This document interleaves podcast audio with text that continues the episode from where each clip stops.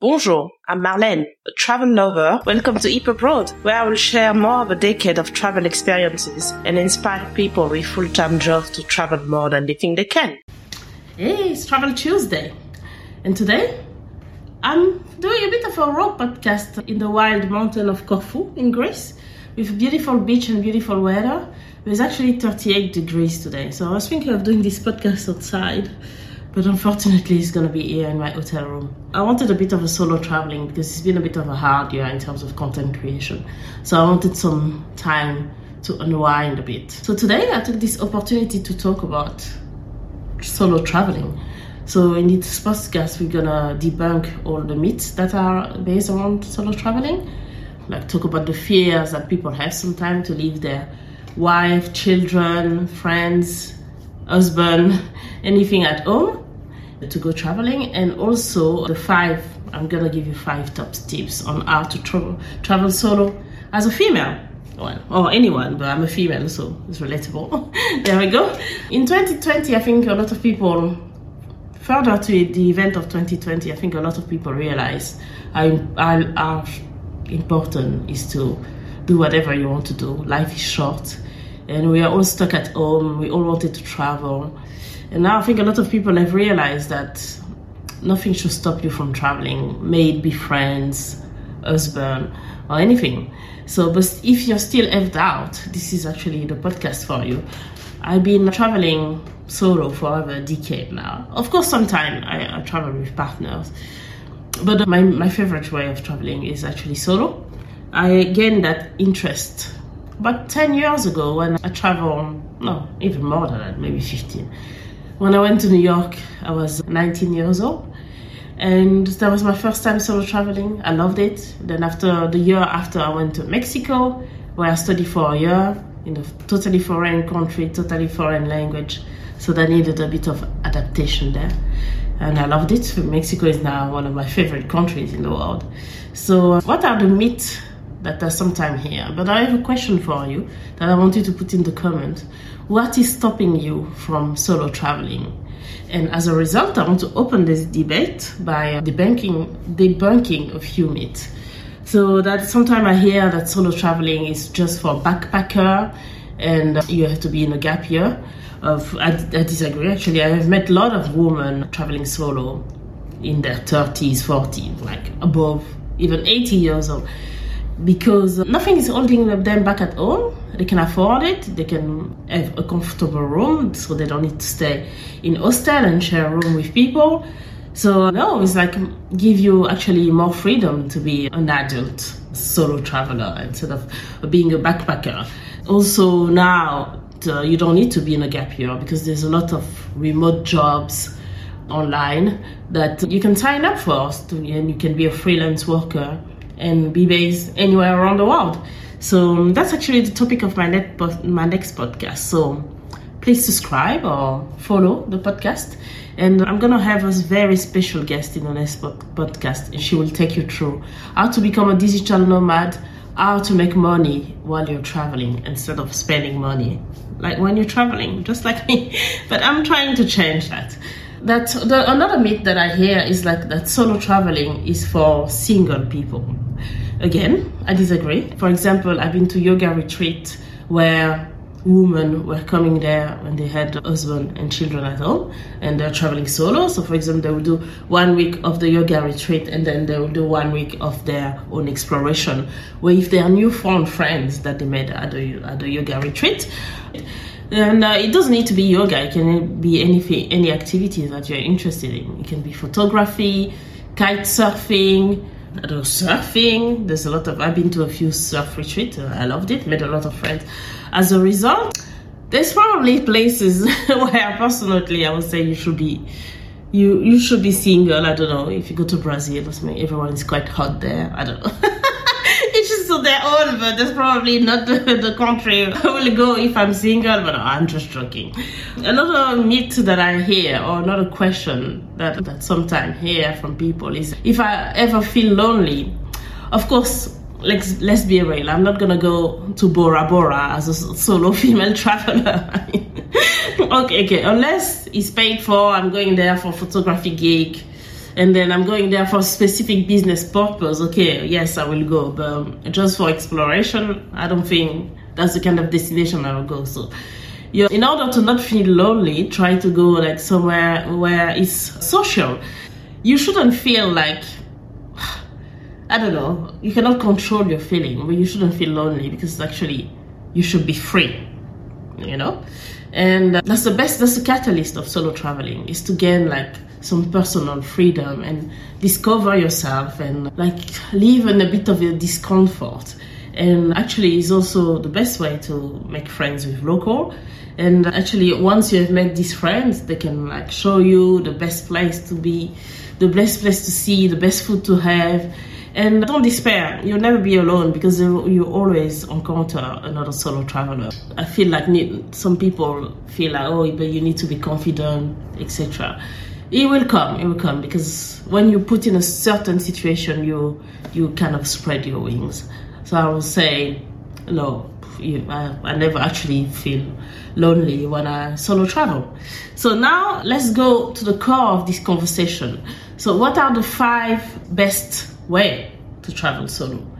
So i would say number one go to a specialist agency. So the agency that i recommend and i've used a couple of times. It's called Beyond Tourism Company. So this agency will give you a tailor-made itinerary in a destination that you will go. So for example, when I went to Guatemala, the itinerary was all set for me except for flight. But if you want your flight to also be arranged, they can do it.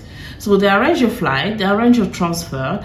And in Guatemala, for example, they gave me like five cities to see and in each of these cities hotel room were arranged and transfer as well and you just give them the money as a package and they do everything for you so you don't have to do anything. And the reason why I recommend them because they, they are into traveling sustainably, they support the local businesses, they will send you to like good hotel but not chains hotel which is good like good local hotel that are owned by local businesses so that's why also that's why I recommend them. I actually have a discount code in the description if you want to use them for your next trip. They go all around the world and in all the five continents and also in most of, of the beaten path type of destination. So there's a 150 pound discount in the in the description if you use my code in your for your next trip. Also for young people between if you're between 20 and 35 there's an agency that a lot of people I know have been using. It's called Contiki. This one is more, it's less adventurous. It's more, oh, for example, you go to Mykonos, they put you in a hotel there, and then they arrange all the day trip activity, nightclubs, restaurant, and they arrange everything for you. And obviously, that conducts that is conducive to to making long-lasting friendship.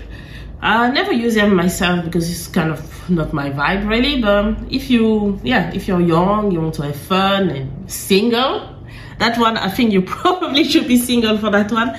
Yes, Contiki is one that I recommend as well. Number two, join a group tour. If you don't, if you want an itinerary but don't want to be t- tied into a specific hotel or a specific driver or things like that, you can arrange everything independently but to visit like tourist site and everything, you can like book a tour company. The one that I recommend is called Get Your Guide because Get Your Guide actually use local guides to show you around a city. And I always use them when I travel exclusively. Exclusively. Now I'm an ambassador for them, so even more I can promote them. And if you want 10% off on your next booking, the link is in the description as well. So this is another choice, a group tour, but there's also other other company that I can use, but I'm just giving my personal recommendation and the ones that I know that are good enough because I've tried a lot of them, and I can guarantee you that Get Your Guide is uh, it's my favorite. And also, what I like about them is like their tours is between six to twelve people, but most of the time it's only six of you, and sometimes you can even be alone because there's so many tours in cities that people have different preferences. So sometimes you end up just with you and the guide. So for example, when I went to Bali, I want to, I went to I did the jeep tour of climbing Mount Batur and it was just me and a guide and a whole trip to myself. So, so get your guide is definitely one that I totally recommend. Number three, travel to learn a new skill or to improve a skill that you already have. As I mentioned before, I used to do yoga retreat to like push my yoga further, surfing retreat, kite. I know people who do kite surfing. I know people who do yoga teacher training. I'm a photographer, so I like to join like community or creator creator trips. And everyone there comes solo and they learn new thing. You have a common interest, so then there we go. You you are you feel less anxious. Also, you can go another thing if you're not like that active because I'm, it seems like I'm only talking about fitness over here. If you want to learn a new language, if you want to learn to cook, if you're into cooking, my friend went to Thailand the other day, like for a one week cooking class. Met friends there and continued traveling around Thailand. You can learn a new language as well. That's what brought me to London was coming there to improve my English, and I never left. 14 years later, I'm still there. and so I remember I was like put in this kind of hostel where I was sharing a room with other foreigners, and then we were all there to learn English. Didn't learn much that year, but eventually, well, I hope, eventually that that at last long, long lasting friendship that are still on today. So there we go. And also, if you are stressed at work, number four, I would give, I uh, suggest you to go to a wellness retreat and uh, to better yourself, because of course you've been traveling, no, you've been working all year. Sometime you don't want that much of a active holiday, and you, I don't want you to feel like if to travel solo you have to be like on, on, on all the time. You can have a proper chill holiday as well as a solo traveler I know there's a place in St. Lucia called the Body Holiday, which is also there's activities, of course, for the, the sports people. But if you just want to chill and relax, it's a good place to go. And uh, you're in St. Lucia by the beach, and not in a big resort where you'll be like with couples and family. I think everyone there that goes there is single or yeah, whatever. Just go and check. But I don't know, good place to go and a good place to relax and, and an opportunity to visit an exotic destination. And chill, there's also other wellness retreat where, where you have massages. Not, I won't mention yoga again, but it's more like Ayurvedic retreat, like in India, where you want to to cleanse your body and also have a relaxing holiday. So this is one one of the things as well where you can find uh, other solo traveler. Number five tip: the how to travel solo join a. One of the in one of the previous podcasts, I had a guest called Sam, which is organizing an event called And the Table. It's like six women that never met before that come for dinner for an amazing meal and a meaningful conversation. So she started this concept in Amsterdam and now it's like spread all over the world. And during my podcast discussion with her, she told me that this idea came to her because one day she was in Spain and she was supposed to meet with a friend and her friend wasn't available. And as a result she felt alone at night because she wanted to have a nice meal and a conversation. And then the idea sparked into your mind. It's like oh why not meet other female traveler in a setting that is not like in a bar or a club or because it also came to her due to bathroom conversation between women. And she said, Oh, why having this conversation in the bathroom? Let's just go somewhere else, someone else, have a meal, and chat about life. And so you should totally check it out on the table. I also, another way that I meet local when I travel, I join Eat With which is a platform where you can actually meet locals and they cook for you in their houses. So I know some of you will be like, "Oh, I'm not going to someone I don't know." Ah, like I mean, that's why I'm eat with is with other people and with men as well.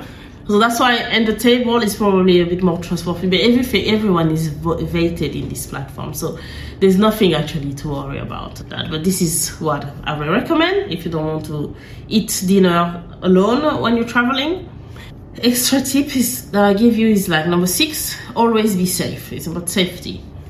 Like write down in the itinerary of where you're going and uh, share it with your family or your closest friend.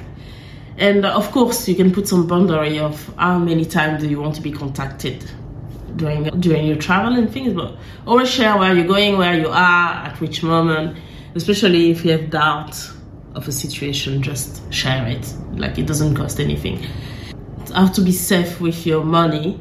I use Revolut, which is a travel card that you top up on, on an app, so it's linked to your bank account. So when you want to pay, you pay on the spot rate. You can take out up to 800 euros per day in cash at ATM. So that makes you avoid like the, the big banking fees. For example, I remember one day I, re- I forgot my card at home, and I have to use uh, my main bank account to take cash out or to pay for things. And I end up being with an extraneous fees, foreign fees bill.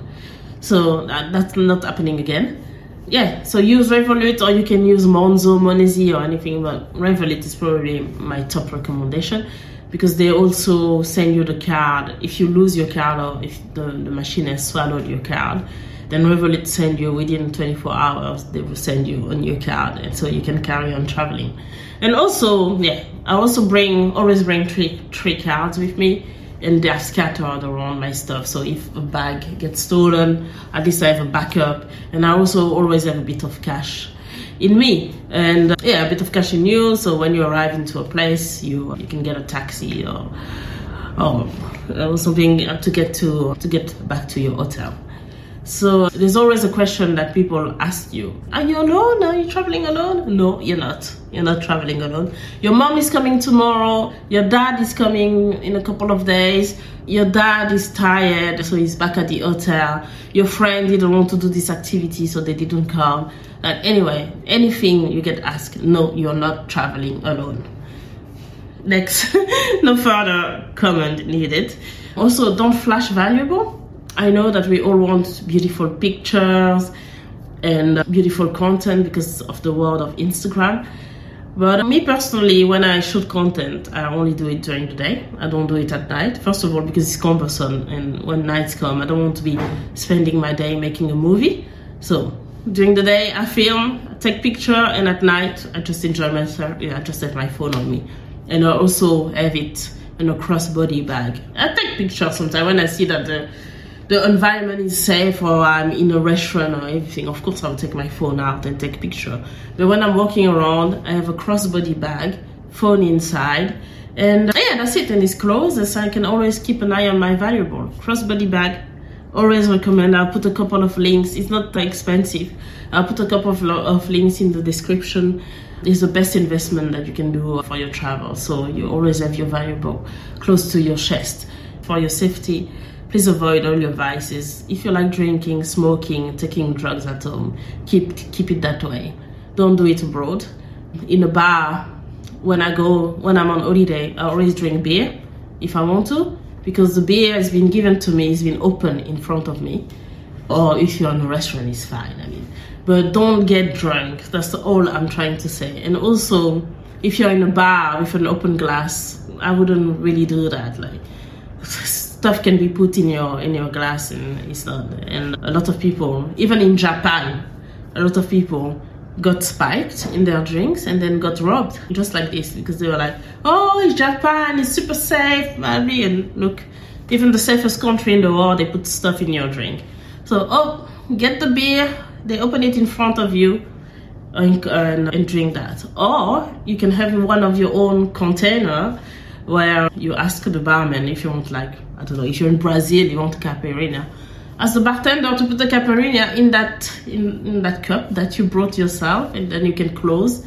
And then you can have actually a safe night. And even guys has been given that advice especially in Brazil. There's an, an area in Rio called Lapa. I actually saw a YouTuber the other day getting robbed there and he was giving also this the same advice as I'm giving here. So be careful when you travel, no vices. And in terms of drugs, probably not a good idea to do any of it, especially in Southeast Asia, because you can go uh, in prison for that. So it's not worth it. Not a nice ending of your holiday, isn't it? So no drug, no vice, no drugs, no alcohol. and don't smoke with random people. It's, it's just not worth it. It's fun, okay, for a while, but it's not worth it. Especially if it's your first time, like, and you don't really know, you don't really speak the language and everything. Like, just, just don't trust people. Don't trust anyone. I mean, most of the people are good, but not everyone is good. That's what I'm trying to say. And now in terms of staying connected, if you want to ensure that you always have data and internet when you're in a country, I would suggest to buy a local SIM card so then you never have issue with your phone. Or SIM, if you have like one of the latest phone, they let they let you add like a, a digital SIM into your phone, so then you don't have to to faffle around with with SIM card. The one that I recommend is called Airalo. Put a description below for three dollars off. So this one, as long as you have Wi-Fi, you just connect on it and uh, you're connected to all the network around the world. And they just launched it now in america and south america. So they are truly worldwide now. So i hope all these advice will encourage you to travel solo. I'm not a novice at this but i'm sure i start everyone started somewhere. I started somewhere and now i'm here. So you can definitely do it.